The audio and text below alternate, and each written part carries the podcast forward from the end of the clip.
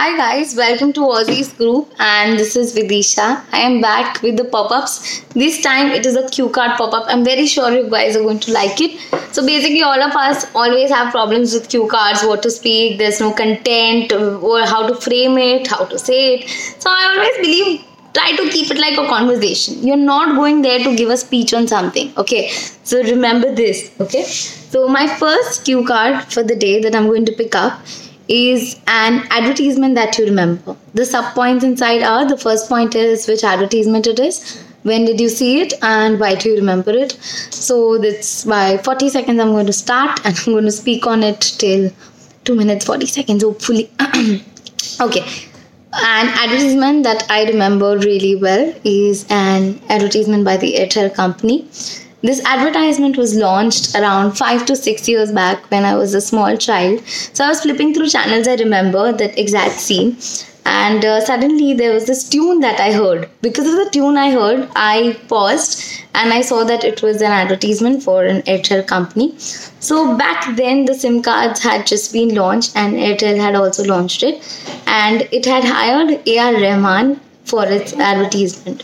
So the the storyline was that there was a little boy who was at the airport and he was very very sad. And suddenly A.R. Rahman came and he started playing his flute and the tune came and uh, that tune is actually very eye catching. The reason I remember this ad is because of the tune which was played by A.R. Rahman. Instead, in fact, it was because of the tune that Airtel had gained a lot of popularity. Airtel became an instant sensation. The tune became an instant sensation. The storyline of the advertisement was very, very basic, but it was something that caught one's attention I think till date everybody remembers that advertisement and everybody remembers that tune. The moment the word Airtel comes up, everybody starts humming that tune. In fact, for ages, I mean, that tune was caller tunes of a lot of people.